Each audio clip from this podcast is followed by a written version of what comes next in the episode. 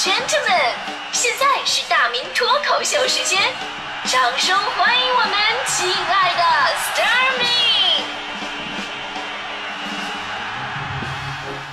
好，欢迎各位来到今天的大明脱口秀，我是大明啊。其实呢，我们一直生活在数字化的时代，就特别像这个《黑客帝国》里边的这个感觉，就任何东西你都可以说它是一种程序编码，对吧？比方说我们每个人都是有编码的，那这个编码呢，并不是我们的身份证，而是我们的手机号码。这是你可以对外公开的一个代表自己的一个编码，对不对？就相当于唐伯虎点秋香啊，这个是里边说这个周星驰在华府的这个编号九五二七，有人来看你了，就是一个手机号对人有多重要呢？就表面上看这只是你的联系方式，但背后你可能看出很多的问题。比方说，如果有一这么一个人，他的手机号能十年以上保持不变，初步就可以判定他是一个值得信赖的人。首先，他不欠人别人，他不欠别人感情；第二，他不欠别人钱，是吧？这个我深有感触。就比方说，我生命当中我换的为数不多的手机号码，除了换城市那没办法必须换之外呢，另外几次都是因为感情的问题。就只怪我当时太年轻。上大学那会儿吧，你们也知道，就是特别流行那个情侣号嘛，对吧？当时三大运营商推出的一项业务，情侣号就特别适合谈恋爱的大学生，两人之间打电话不花钱。啊，那会儿呢，主要就给女朋友打电话，一聊聊一宿。当然有朋友说了，说这个你可以给父母啊，对吧？你跟你父母打之间打电话不花钱也也挺好啊。但实际证明，你跟你父母啊，其实没什么话可聊的，真真的。所以一般都是男女朋友之间用。就问题在于什么呢？就是这个方案确实不错，但没有必要一定用挨着的号码，你知道吗？手机号码一共十一位，情侣号呢一般都是前十位是一样的，然后最后一位不一样，对吧？然后呢还而且是挨着的数字，所以一看呢就知道俩人是情侣。那会儿班里边谁俩处对象一目了然，看似很浪漫，但非常实际的一个问题就是分手怎么办？是吧？你分手就得换号啊。没办法，有朋友说那不换，不用就就不不行吗？不换不行。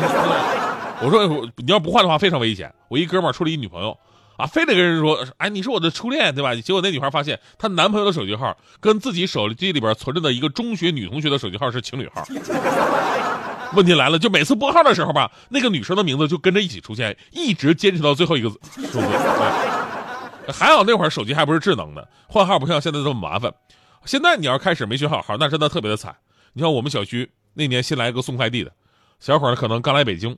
那年呢，咱们电信运营商刚刚放出了幺七零号段啊，幺七零号段是又便宜又能选到相对不错的靓号，让他弄了一个。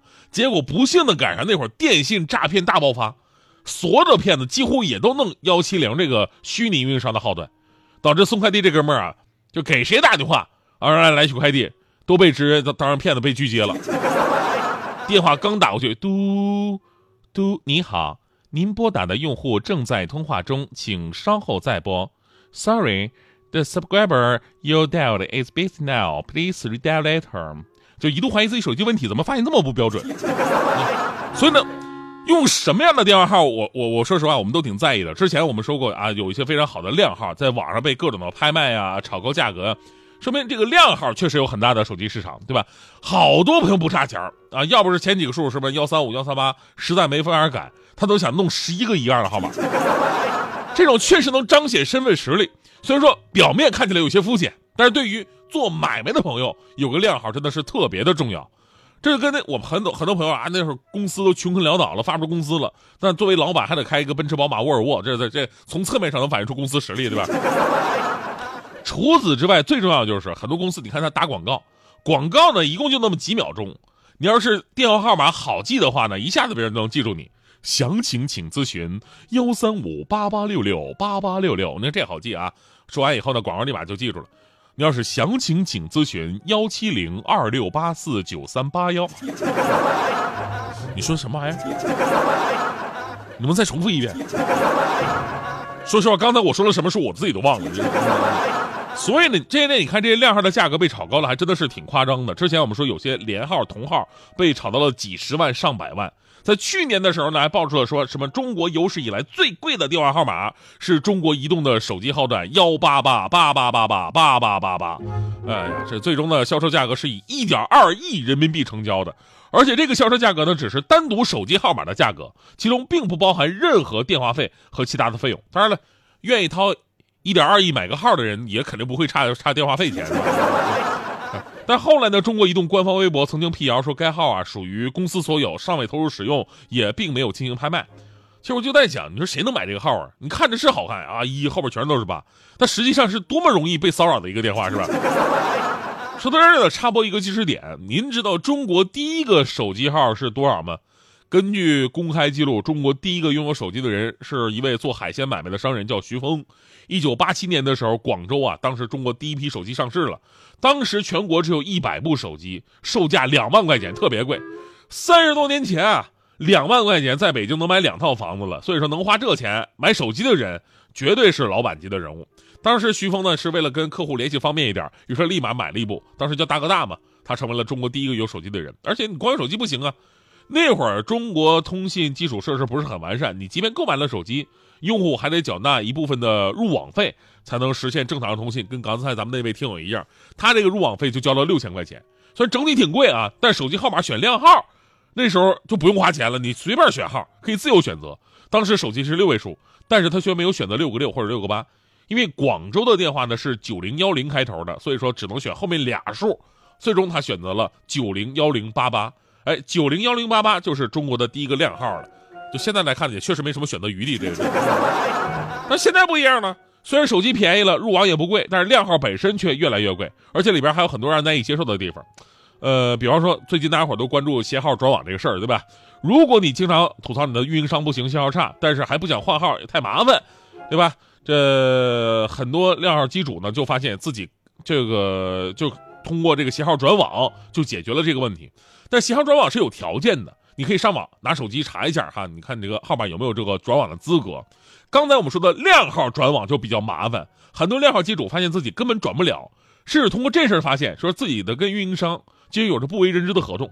比方说有河北的用户，手机尾号是零零零零，他就说了，在他申请办理靓号携号转网业务的时候呢，发现该手机号码使用合约期到二零五零年，对吧？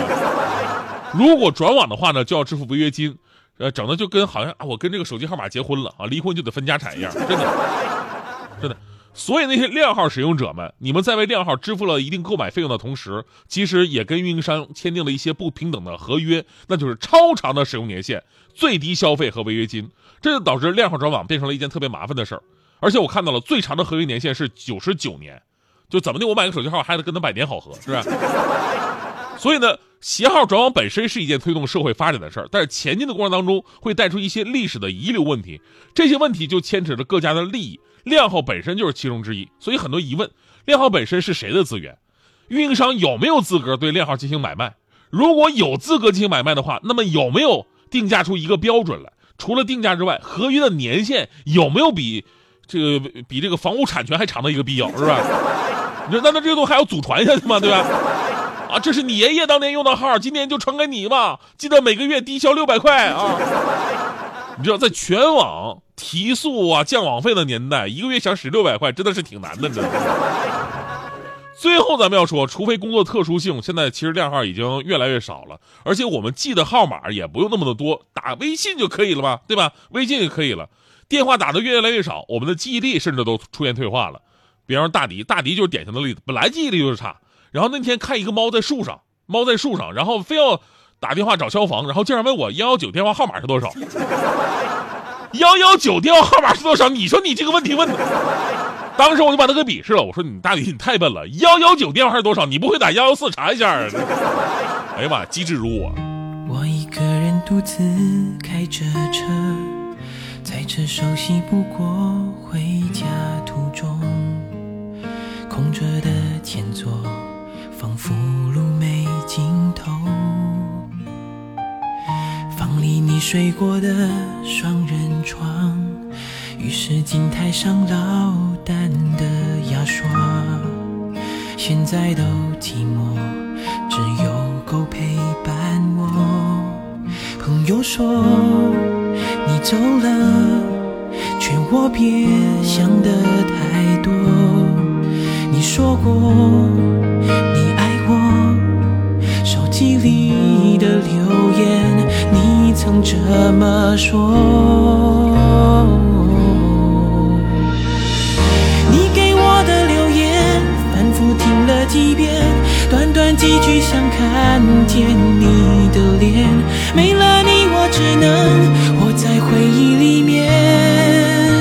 删除它，勇敢一点，决定爱你之前。对爱轻描淡写你微笑着说有我你会快乐。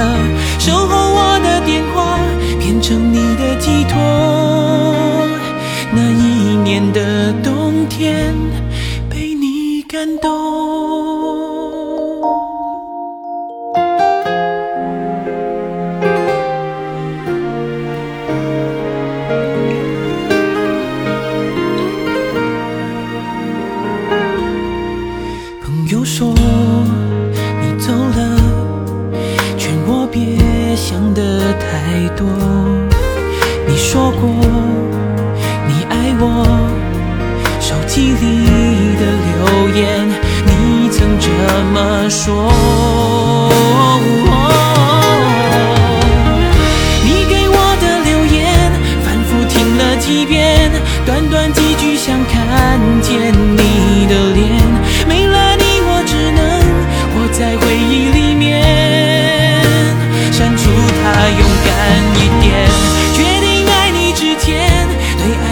我担心。